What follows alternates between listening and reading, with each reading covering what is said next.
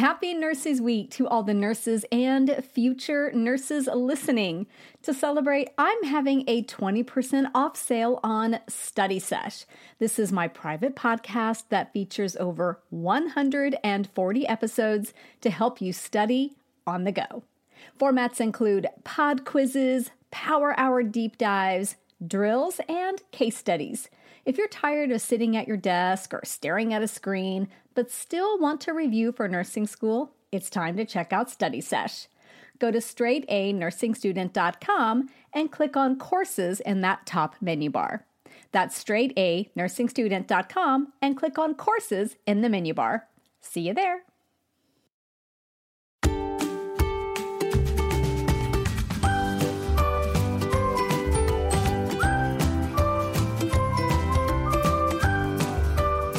Well, hello again, and welcome back to the Straight A Nursing Podcast. I'm Nurse Mo, and as always, I'm really excited that you're here with me today. We're going to be talking about rhabdomyolysis, and we'll see how many times I can say that without completely losing all of my ability to speak. So hang in there with me. We'll be saying it a lot. Before we dive into this episode, let's take a quick minute for a listener shout out. And this one goes out to Shauna, who writes this. I found Straight A Nursing a semester before starting nursing school. I dove right in with her podcast about being a student and time management. Before the start of my program, I did the boot camp and it was worth every penny. Going to and from schools and clinicals, I listened to her podcast about various topics. As a mom, I need all the resources available I can get. Nurse Mo's podcasts are the reason I'm doing so well. Shauna, thank you so much for taking the time to submit that review about the podcast. I'm so, so glad that it helps you and that you're able to make use of that time while you're driving to school, while you're driving to clinical. That's a really great way to use that time that you would otherwise probably not be studying, right? So thank you so, so very much. And I'm also really glad that you used boot camp and found it worthwhile. I wish you the very best of luck. So, if you're wondering what Shauna is talking about, she's talking about my nursing school prep course, which, if you've listened to the podcast for more than a day or two, you've heard me talk about. I'll put a link to it though in the episode notes in case it's new to you or you're ready to start thinking about enrolling. Okay, so rhabdomyolysis. I'm telling you, when I was working on this topic, honestly, I thought when I when I first said, Hey, I'm going to write about rhabdomyolysis and talk about it on the podcast, I thought, Oh, that'll be easy. I've taken care of so many patients in the ICU who have rhabdo. I thought this would be a no brainer. But when I jumped in and started doing the research and digging through the complexities, I thought, holy cow, this is really hard. And I almost aborted the mission. Like I almost said, forget this. I can't do it. It's too hard. But then I regrouped I went back through everything, and now I'm really excited to present to you rhabdomyolysis, which is complex, but present it to you in an easy to understand format. And that's why you listen to this podcast, right? So I didn't want to let you down, and I'm glad I stuck with it. So, rhabdomyolysis is a condition in which skeletal muscle cells break down. And when they break down, they leak their contents into the extracellular space and the bloodstream. So, that's it in a nutshell, right? It sounds so simple, but hold on to your hat. We're going to get into it. Now, we can break down the causes of rhabdomyolysis into two kind of general, broad categories physical and non physical. You may also hear these called traumatic and non traumatic.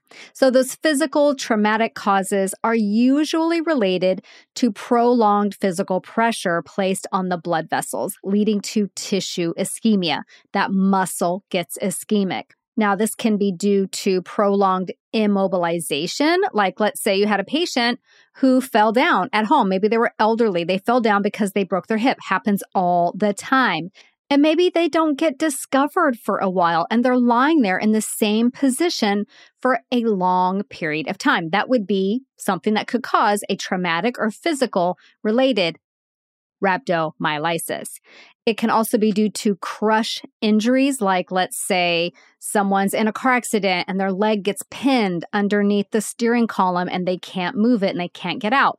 that leg is crushed. That leg has a crush injury and they'll probably get rhabdomyolysis.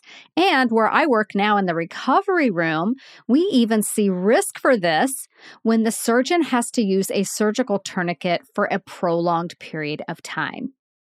Other physical causes are very strenuous exercise. If you Google CrossFit and rhabdomyolysis, you'll probably find some pretty interesting stories. It can even be due to status epilepticus and high voltage injuries. And then some non physical causes can be due to all kinds of things like infection, all kinds of infections, septic shock, electrolyte imbalances, and snake venom. There's actually a lot more, but those were the ones that I found the most interesting.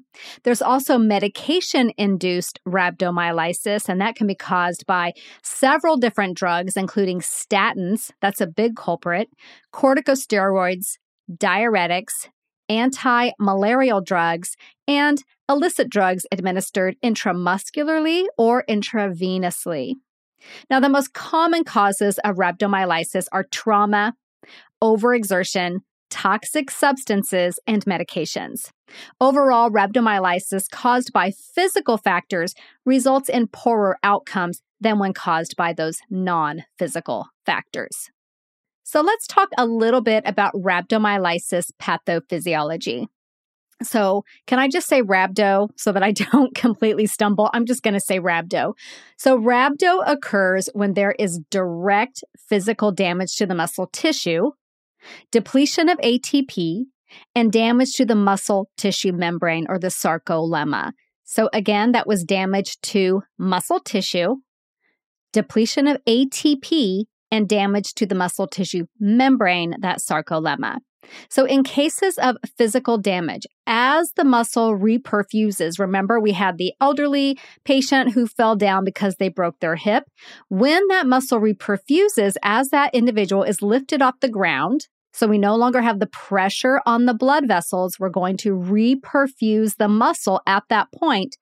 Leukocytes find their way to those damaged cells, and that's going to bring along a host of other components that further damage the fibers. Now, regardless of the cause of the rhabdo, whether it's physical or non physical, or a crush injury or an electrical shock, when a muscle cell membrane is injured, there's an influx of sodium and calcium into the cell. So, water follows, remember, water follows salt. So, when a muscle cell membrane is injured, there's an influx of sodium and calcium into the cell. Water follows and is drawn into the cell, leading to cellular edema and disruption of those cell structures. The excessive intracellular calcium leads to further cell damage, it leads to disruption of ion channels and depletion of ATP. Once ATP is depleted, the cell has no energy source at that point. It can't operate its pumps, right? So once ATP is depleted and calcium reaches a critical level, the cell is not going to be able to compensate and the cell will die. When the cell dies, it breaks apart. And when it breaks apart, it sends everything into the bloodstream. It's going to send potassium, all that calcium, myoglobin, uric acid, creatine kinase, and other materials. They're all going into circulation. So let's talk a bit about each of these key substances. So, potassium, why do we care about that? So, remember, potassium mainly lives inside the cell. So, when cells die, they release a lot more potassium into the bloodstream than the body needs. And we have hyperkalemia. So, hyperkalemia causes some serious cardiac dysfunction, and that can range from simple palpitations to ventricular fibrillation. Additionally, hyperkalemia causes significant muscle weakness that can progress to total paralysis. An interesting little tidbit about the muscle weakness and paralysis with hyperkalemia is that it's typically an ascending muscle weakness that begins with the legs and progresses upward. So, in that way, it mimics Guillain Barre syndrome. So, there you go. You learned a little extra tidbit. That was a bonus tidbit for you. Okay, so the next one is calcium. So earlier I said calcium's going to go into the cell with the water and the sodium, right? So initially you have hypocalcemia because the serum calcium has gone into the cell. Well, once that cell breaks apart and dies, the calcium is released. So we get hypercalcemia. And hypercalcemia causes a whole range of problems, including bradycardia, it can cause hypertension. It can cause acute renal insufficiency and nephrolithiasis. It can also contribute to the muscle weakness. It also causes vomiting, nausea, and a short QT interval on your ECG. And a short QT interval can lead to arrhythmias and sudden cardiac death. So, definitely, we're very concerned about hypercalcemia. And then there's myoglobin. Myoglobin is a key player in rhabdomyolysis. That excess myoglobin precipitates in the renal glomeruli, and this causes a lot of renal damage. The heme in myoglobin is broken down into free iron, which also damages the renal tubules. Additionally, the myoglobin reacts negatively with the lipid membrane, causing even more renal damage. So, the presence of myoglobin in the urine is what causes that characteristic dark, tea colored urine of rhabdomyolysis. And then uric acid. That was another component that was released. So, when muscle cells are damaged, uric acid is released and it forms crystals. And guess what they do? They damage the renal tubules. And then creatine kinase. This is found primarily in the heart and the skeletal muscles, and levels will, of course, rise when muscle injury is present. So let's talk a little bit about the complications of rhabdomyolysis.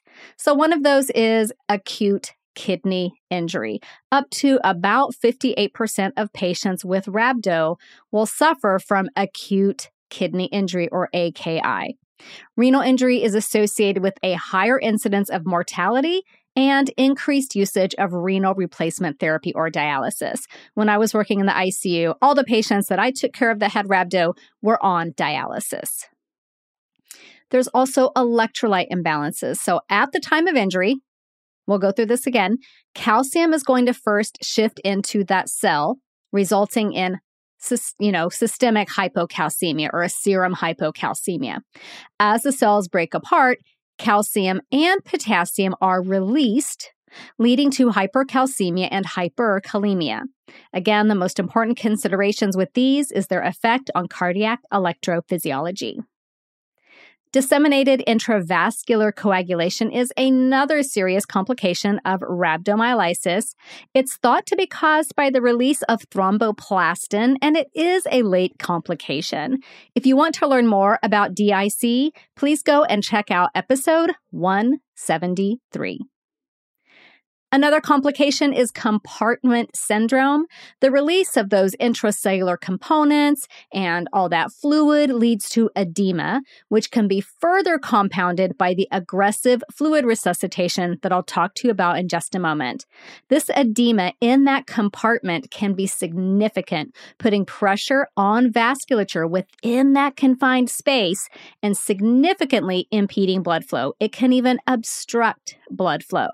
If you want to learn more about compartment syndrome, write this down and go check out episode 119 when you're finished listening to this one. So, if left untreated, as you can probably imagine, rhabdomyolysis can be fatal. In severe cases, mortality rates can be as high as 59%. So now that you have some background understanding of rhabdo, let's go through how to care for these patients and we'll use the straight A nursing latte method to do that. So we'll start with the letter L. How does the patient with rhabdomyolysis look? So the classic triad of symptoms for rhabdo are muscle pain, weakness, and dark tea colored urine. So that was muscle pain, weakness, and dark tea colored urine. However, it's important to note that only about 10% of patients actually present with all three of these classic triad of symptoms. Other signs and symptoms include swelling, stiffness or cramping of the muscle, presence of a pressure injury, which could actually be what's caused the rhabdomyolysis, reduced urine output, which you would have with that acute kidney injury, malaise, fever, nausea and vomiting, abdominal pain, palpitations, and an abnormal ECG or some kind of dysrhythmia. So now let's talk about assessment. A is the next letter in the latte method. So, how do we assess a patient with rhabdomyolysis? So, due to the high risk for acute kidney injury, monitoring urine output and urine characteristics is going to be very vital part of your nursing assessments. So with that, you'll also monitor the patient for signs of fluid volume overload, namely edema and pulmonary congestion. So basically input and output, right? How much is going in, which is going to be a lot. We'll talk about that in a moment. And then monitoring how much urine is coming out. When the kidneys are injured, when they're not functioning properly, urine output will be less than expected. And in rhabdomyolysis, you'll see that dark tea colored urine as that myoglobin is excreted through the urine. Other key assessments include you're definitely getting a full set of vital signs. You're likely to see elevated heart rate, elevated respiratory rate, and elevated blood pressure due to pain, due to the inflammatory response. Though I would say the inflammatory response is probably going to be more likely with the elevated heart rate and respiratory rate. Pain would definitely cause all three of those to go up, and the pain with rhabdomyolysis can be significant. You also want to assess for the five P's of limb ischemia. And these are pulselessness, pallor, paresthesia, poikilothermia, and paralysis. And the reason we assess for this is because compartment syndrome can be severe enough to cause limb ischemia. So if you want to go through more of those five P's, and again, those were pulselessness, pallor, paresthesia, poikilothermia, and paralysis, head on over to episode 119. You'll also be performing a neuromuscular assessment. You're looking for signs of muscle weakness and muscle tenderness. You'll assess for localized and systemic edema, especially when giving fluid boluses. You'll assess cardiac function with continuous telemetry monitoring. You'll ask the patient and the family about possible causes. Let's ask about recent traumas. Let's ask about infections that the patient may have, periods of immobilization. Maybe they've had intense seizure activity or intense exercise and what medications they take. You'll also assess neurological status because drugs and toxins can induce rhabdomyolysis. You'll perform a thorough skin assessment, elicit drug use, injuries, bites, stings, these can all cause rhabdomyolysis. You also want to ask the patient about their drug and alcohol use. Some common culprit substances are alcohol, cocaine, marijuana, amphetamines, and ecstasy. And you also want to ask about recent illness or exposure to infection. Assess the patient for signs of infection, such as swollen lymph nodes, presence of a cough. Do they have a fever? Maybe they have a rash. Common viral causes are influenza, Epstein Barr virus, and cytomegalovirus. Common bacterial causes include group A strep and salmonella. Malaria is also a culprit, so inquire about recent travel to locations where malaria is prevalent. Viral infections, interestingly, are the leading cause of rhabdomyolysis in children. So the next letter in the latte method is T. What tests will be ordered or conducted for a patient with rhabdomyolysis or suspected rhabdomyolysis? So, we want to get a 12 lead EKG because, again, the patient's at high risk for those electrolyte imbalances and cardiac arrhythmias. We also will be measuring creatine kinase. It is highly sensitive to muscle injury and will begin to rise within 2 to 12 hours of the onset of injury and it will reach its maximum in 24 to 72 hours. So, serum CK levels are typically going to be at least five times the normal value. So, way up there, with typical ranges between 1,500 and 100,000 units per liter. So, I'm going to say that again because that's astounding. Serum CK levels are typically at least five times the normal value, and you will typically see ranges between 1,500 and 100,000 units per liter.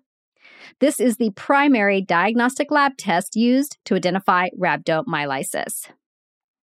Now, we can also look at myoglobin, but not as its own definitive test. It's only used to confirm a diagnosis. And the reason for this is it has a really short half life. The body clears it really quickly. So it's not going to be sensitive enough to be used all on its own. Myoglobin will rise before CK and return to baseline while the CK is still continuing to increase. So the myoglobin could be normal, but the CK is not. So that's why we use CK and not myoglobin for definitive diagnosis. Now, when plasma myoglobin levels exceed 1.5 milligrams per deciliter, that's when you'll see the tea colored urine that is that hallmark sign of rhabdomyolysis. You can also detect myoglobin in the urine with the dipstick test. We'll also be looking at BUN and creatinine. These tests tell us about renal function and will be elevated in acute kidney injury. The uric acid level may be assessed. It will be elevated in rhabdomyolysis. And then some other tests will be done to monitor for complications or to help determine the underlying cause. Things like white blood cell count, erythrocyte sedimentation rate or ESR, and C reactive protein or CRP, are likely to be elevated when the rhabdomyolysis is due to an infection or a crush injury. CBC may be drawn with urinalysis, with cultures to monitor the infectious process. Toxicologies may be done for medication or drug induced rhabdomyolysis. Electrolyte levels will be looked at due to the high risk for those severe imbalances. We also may look at albumin levels because low levels are correlated with high risk for acute kidney injury and more severe disease. And then, if we think the patient may have DIC, we're going to get coagulation studies. And then CT and MRI, while not diagnostic on their own, may be helpful in identifying the underlying cause. And if we think the patient's got compartment syndrome, that will help us out with that as well. So the next letter in the latte method is another T, and that's for treatments. What treatments are provided for a patient with rhabdomyolysis? The key goals of treatment are to prevent the continued release of myoglobin into the bloodstream and to preserve renal function. So, to prevent myoglobin from continuing to be released, we have to address the underlying cause. A vital component of rhabdomyolysis is identifying the underlying cause and treating it. We also want to preserve renal function. And one of the key ways we do that is with early and aggressive fluid resuscitation. So, this fluid resuscitation restores renal perfusion, it increases GFR, and helps increase urine output to flush myoglobin and other substances from the kidneys. While there are no typical standard guidelines on the amount of fluid to administer. It's going to kind of vary patient to patient. There is consensus that normal saline is preferred over lactated ringers due to the lack of potassium in 0.9% sodium chloride. So patients may receive up to 10 liters a day of normal saline to maintain a urine output of around 200 to 300 mils per hour.